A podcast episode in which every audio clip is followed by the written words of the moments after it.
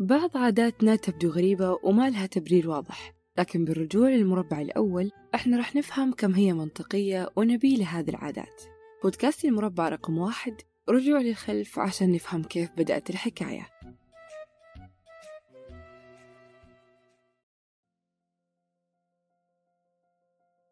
يا هلا والله.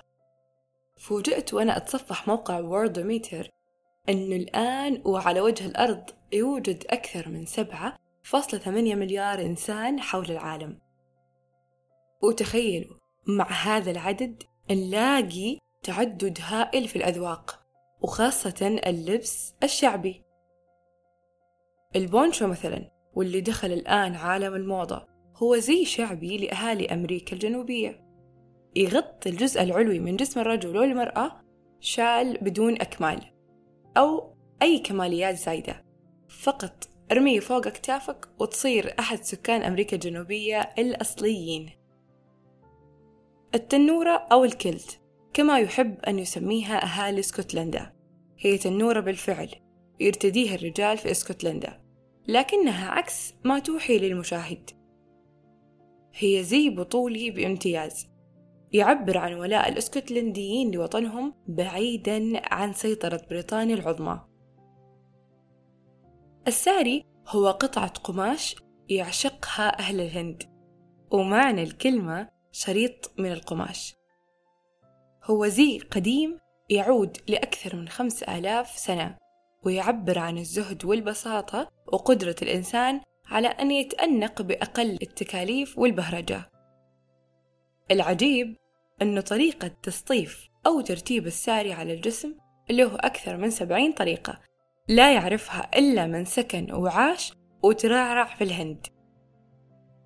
ملاحظين من هذا الاستعراض أن الأزياء خلفها رمزية معينة. أحيانا يخفي اللبس ولاء للأرض أو قيمة إنسانية كالزهد والبساطة وأحيانا يكون السر خلف شكل وهيئة ومكونات الزي الشعبي أسباب أخرى لها علاقة بطبيعة الأرض والجو والجغرافيا. خلونا نرجع للمربع رقم واحد مع لبسنا الوطني في السعودية ودول الخليج وبعض سكان العالم العربي اللي هو الثوب وأخص بالذكر هنا الثوب السعودي. مدونة موقع إثراء dot com وصفت وصف جميل للثوب السعودي. أفضل بكثير من ترجمة قواميس الإنجليزية لكلمة ثوب. في القواميس وصفوا الثوب بأنه روب أو بالطو يمتد من الرقبة إلى الكعب ويرتديه سكان الجزيرة العربية. وصف غير مقنع كثير وعشان كذا عجبني تفصيل إثراء في وصف الثوب. إثراء إيش يقولوا؟ يقولوا إن الثوب قطعة قماش. تغطي معظم الجسم لسكان الجزيرة العربية. قماش خفيف يقيهم من حر الشمس. المربع الأول فعلا وراء الثوب وبحسب كثير من المصادر أنه تصميمه من الأساس كان بسبب الشمس وحرارة الجو في الجزيرة العربية. هذا الزي ما يخنق الإنسان فضفاض وفي فتحة من جهة الرقبة تسمح بعمل تيار هواء أو تدوير الهواء من عند الأقدام وعند الرقبة. أو باللي يسموه بالإنجليزية air circling. الجغرافيا والطقس كمان خلتنا في الجزيرة العربية نلبس الشماغ والغترة. قطعة قماش هي الأخرى تنلبس على الرأس. منها تضليل للدماغ من الشمس ومنها فلتر يوضع على الفم والأنف وقاية من الغبار والأتربة.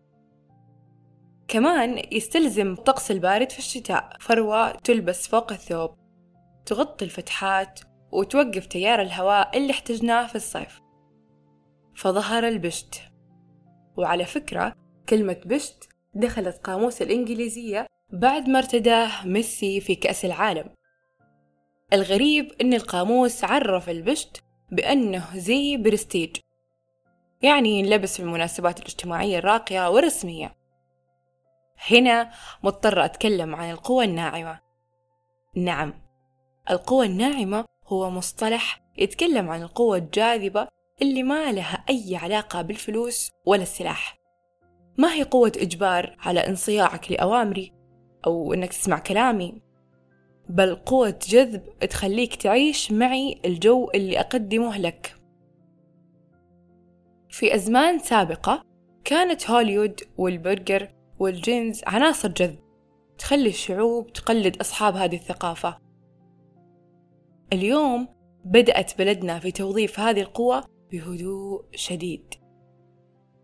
من أهم عناصر هذه القوة هو إبراز ثقافتنا في المحافل الدولية. البشت وقت رفع كأس العالم. القهوة العربية أمام صرح تاريخي مهم زي آثار العلا. الرقصات الوطنية الفخمة في محافل دولية. كلها تدل على أنه الزي اللي كان في يوم ضرورة فرضها علينا الجو والجغرافيا ممكن يتوظف بشكل ذكي لجذب الآخر ولتوكيد الولاء للأرض اللي ظهر فيها هذا الزي. مرة ثانية مرة ثانية أعيد. الأرض فيها كم؟ فيها سبعة فاصلة ثمانية مليار نسمة. يمثلون أذواق وثقافات متنوعة تنوع رهيب.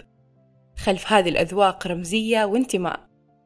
من العظيم أن يساهم العرب في تأكيد تراثهم الذي يرمز للأصالة والولاء وتوظيف هذه الرمزيات كقوى ناعمة تقود العالم بكل ذكاء.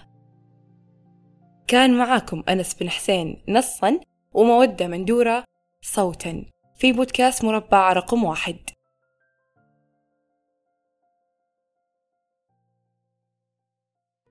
بعض عاداتنا تبدو غريبة وما لها تبرير واضح لكن بالرجوع للمربع الأول إحنا رح نفهم كم هي منطقية ونبيلة هذه العادات. بودكاست المربع رقم واحد رجوع للخلف عشان نفهم كيف بدأت الحكاية.